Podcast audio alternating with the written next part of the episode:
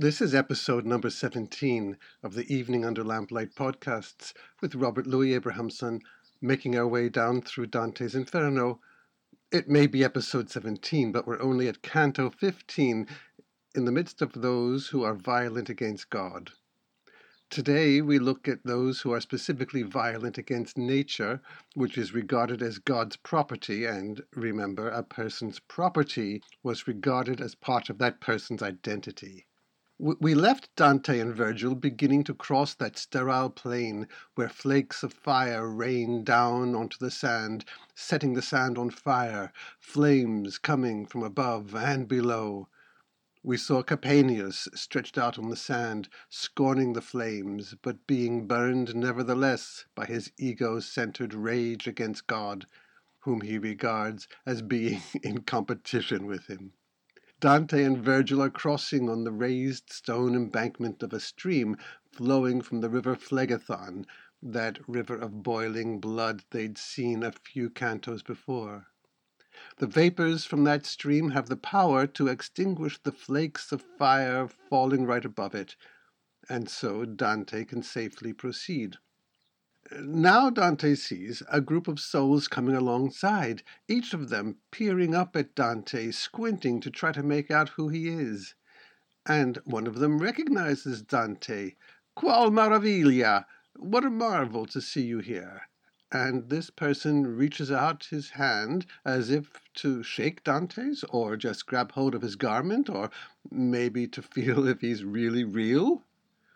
Dante looks down into the face, all scarred and scabbed with incessant burning, and, and just manages to see that it's Brunetto Latini, one of the most respectable scholars and writers and political figures of the previous generation a man who had taught Dante so much, though whether in person as an actual teacher or through his writings, it's not really clear. You don't mind, he says, if I slow down a little and let the others of my troop go ahead so I can talk with you?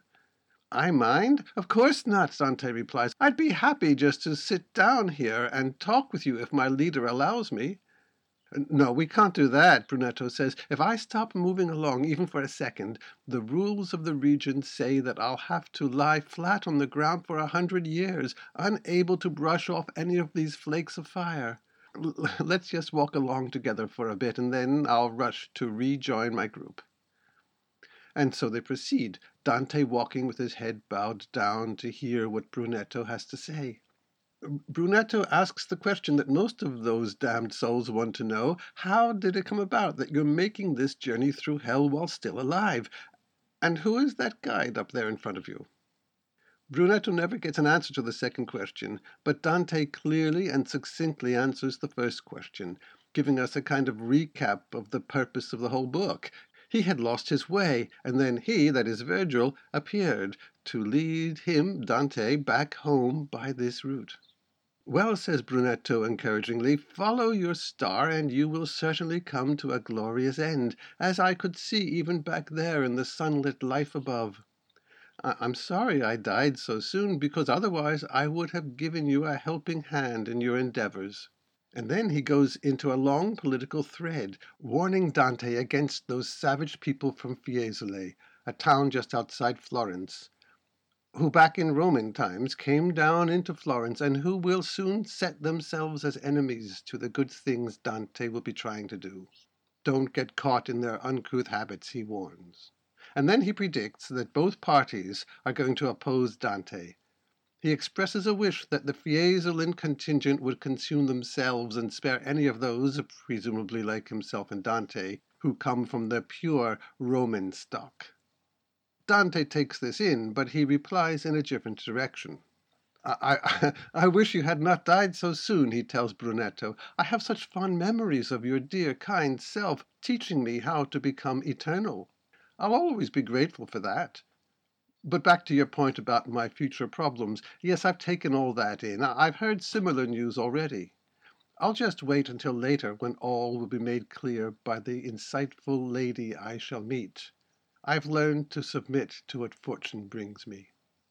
Virgil looks back at this point with the enigmatic line, He's a good listener who takes in what he's listening to. Well, next, Dante wants to know who are some of the others in Brunetto's group running on the sands. There are some you'd like to know, he tells Dante, and he names a few, but there's no time to mention all the others. They were all literary people, great scholars, down here in this place because of just one sin. He then excuses himself. He has to run off to join his fellows, since there's another group, not his group, coming near them, and he's not allowed to mix with them. He asks Dante to remember his famous book, but it's not clear whether he means his great encyclopedia written in French, the Trésor, or his long narrative poem written in Italian, the Tesoretto, a model for Dante's poem, also written in the vernacular Italian. And then he's off, running to catch the others as we get a final glance of his naked body racing away. With that image, the canto ends. And so, and so, what can we say about this canto? The pattern of the canto is pretty simple. We get a description of the raised embankment on which Dante and Virgil are walking, and then there's the meeting between Dante and Brunetto Latini, which starts out hesitantly as the two gradually recognize each other, then moves to Dante's recent history and Brunetto's prediction of a great future for Dante, but then shows that Dante's future will include exile. We have Dante's response to this news, and then the canto ends with Brunetto racing away. In this ring of the violent against God, Dante is showing us those who are violent against nature. The example he chooses to illustrate this is sodomy, that is, homosexuality. It's clear in what sense this is violence, in the sense of a violation, against nature, a violation of the male female sexual intercourse, a perversion in many cultures, certainly in Dante's time, not just because the church called it a sin, but because the macho Italian world would have scorned such things. But more obviously, and more in keeping with the setting, gay sex is a violation because, like the barren sand, it is sterile. Sex without fruitfulness seems to be the real sin here. You're in for the pleasure, but nothing comes from the pleasure. Wait, what about, what about a loving relationship? Isn't that good fruit that often comes out of a gay relationship? Yes, to be sure, though I think Dante conceives of gay sex as just the quick comings together, perhaps surreptitiously. The concept of a relationship, let alone a marriage, between gay men surely would have seemed very strange to Dante. As for lesbians, my understanding is that same sex relations between women was not counted as a sin, since there was no penetration, no obvious violation of nature there. Well, that's just one example of violence to nature. We can pretty easily come up with others, from genetic modification to our abuse of the environment, down also, I suppose, to plastic surgery, or even something like needlessly swatting insects that are doing no damage. But we want to go a little further into what Dante shows us is the state of mind of people who are violent against nature. What do the details of this canto tell us about that? We have to look again at this interview with Brunetto to see what's there. A clue might come when we realize that Brunetto, great scholar and public servant that he was, was described by an early commentator as someone whose concerns were strictly worldly, with no thought for the soul. In this respect, he, he's a heretic, isn't he, and could be placed in the burning tomb with Farinata. In fact, his speech is very similar to Farinata's. They both predict Dante's exile, and they are both apparently obsessed with the civil factions in Florence. Dante addresses both of them as voi, the respectful form of you. But whereas Farinata can scarcely bring himself to acknowledge Dante's presence, Brunetto is just the opposite, reaching up to touch Dante's garment, calling him my son. And Dante speaks of Brunetto's dear, good, paternal person. This seems to make Brunetto a better person than Farinata, but, but I've, I've begun to wonder about this. We have to be a little suspicious of the characters in hell who seem at first to be sympathetic. Uh, like Francesca and Pier della Vigna, the way they speak might reveal more about their inner nature. And how does Brunetto speak to Dante? He tells Dante to follow his star, and he will unfailingly come to a glorious port, like a sailor successfully navigating across the seas. The port that Brunetto has in mind is, apparently, fame as a writer. You're destined for fame, he seems to be saying. I've always known that, and I'm sorry I can't be alive or I'd help you achieve it. But is earthly fame the glorious port that really matters? Is this what Dante is on this journey through hell to achieve? That kind of fame, praise for your well written books, is ego pleasure, isn't it? It's obviously a real temptation for someone like Dante, but we can see it as a kind of violence against nature, against his own nature, using his natural talents for self promotion rather than, say, for service to others. You have to be aware of your star, to be sure, and use it to help you see your capabilities. But perhaps you have to do more than just follow it as an end in itself. And let's look at the other topic Brunetto raises. He goes on with what seems some vehemence, blaming the uncouth race descended from Fiesole for the problems in Florence, and even for the exile he says is coming soon for Dante. In contrast to the Fiesolans, there are the Florentine citizens descended from the Roman settlers in the city. We're talking about events over 1300 years previously, when Caesar's Roman army destroyed the rebels in Fiesole, and then both Roman and Fiesolan people settled in Florence. Brunetto speaks in what we today know as ethnic discrimination, dismissing a whole ethnic people with stereotypes as inferior and he praises the Roman stock as being the true aristocrats, the ones who are the worthy citizens of Florence. By implication, he is reminding Dante that he is one of that pure Roman stock, and it's the inferior ethnic people now mixing with the Roman blood who will be responsible for Dante's downfall. See, see, what's he doing here? Well, like his talk about Dante's star leading him to a glorious port, here too he's stroking Dante's ego, trying to get him now to regard himself as part of the superior race. This is not what he has come on this journey to learn. It's a wrong use of nature to make racial differences into a cause of division and resentment and hostility. How does such a thing promote community? Dante does not seem to be tempted by Brunetto's ego-centered talk.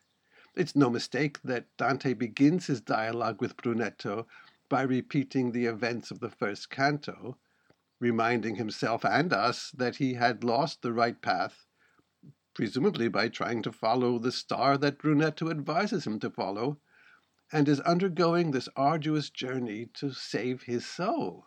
The crucial moment comes when Dante admits that he owes much to Brunetto, and will take note of what he says about Dante's future. But he's learned a more important lesson from Virgil, a better teacher than Brunetto here. Someone, by the way, whom Dante does not identify, even though Brunetto had asked who was accompanying him. Through Virgil, Dante has learned not to become obsessed with vague predictions of a disaster coming to him in the years ahead, but to wait until these things are explained further by a lady who will know what it means. And in the meanwhile, he is ready to follow fortune, that is, Dame Fortune, who shapes the events in our lives according to divine will. this is a different kind of star to follow, leading to a more glorious port. No, no wonder that Virgil breaks his silence at this point and turns back to praise Dante for having learnt so well what he had been telling him in previous cantos. In secular terms, if we want them, submitting to the divine will, open to whatever fortune brings, is the same thing as living in the moment, not projecting onto the future, such as needlessly worrying about this news of an exile, and accepting what is here in the moment dealing with it as it comes. That, it seems, is the right way to use nature. That is, the right way to make use of the natural occurrences and our natural talents. And so, although Brunetto has landed in this sterile desert because of his homosexuality, we limit our reading if we focus only on this aspect. Dante is presenting Brunetto not as a reproach to gay sex, which gets only one oblique mention in the canto, and not even in a larger sense to condemn other abuses of nature such as fracking or polluting the sea with plastic. He goes much further to show the way the wrong use of nature leads us to fruitless ends like earthly fame or ethnic factions. It's just sterile. Well, let's end by seeing more precisely just where this wrong use leads us. What is Brunetto's situation? He's constantly being burned, scolded almost out of all recognition. That's what happens when you invest your ego in the pursuit of fame or racial hostility. The next book review that has two lines of slight criticism of your work, another flake of fire on your shoulder impoverishing your social life so you can get a top degree. Ouch, you've just stepped on another flaming bit of sand. You see an immigrant family pulling into the parking space you'd hoped to get. Oh, another flake right on your forehead this time. Looking at the world like this never lets you rest. Or, or, if you do rest and stop this striving and this hostility to those you consider inferior, your stopping reverts you to the position of a blasphemer, lying supine in the sand, tormented by your unsatisfied ego, in the way we saw last time. And another reason why you have to keep moving. You have to stay with the people of your own kind. the ego is not secure enough. It needs the confirmation of people like itself. The ego, alas, for all its vaunting that it is different and special, is dependent on others, humiliatingly running with bare backside to catch them up. And Brunetto's final words reveal what really matters to him. All he asks, all he asks, is that Dante should not forget his book, but this, but this request is so inconsequential in any larger scheme of things that it's, it's not even clear which of his books he means. I don't ask for anything more than that, he says. Brunetto Latini is not here primarily for the sin of homosexuality. He's here because he has offended God by not seeing the material world as useful for anything more than worldly success. That's his violence against nature and it's as sterile in the long run as the sands on which it's enacted. No more about this. Let's move on to the next canto. See you next time.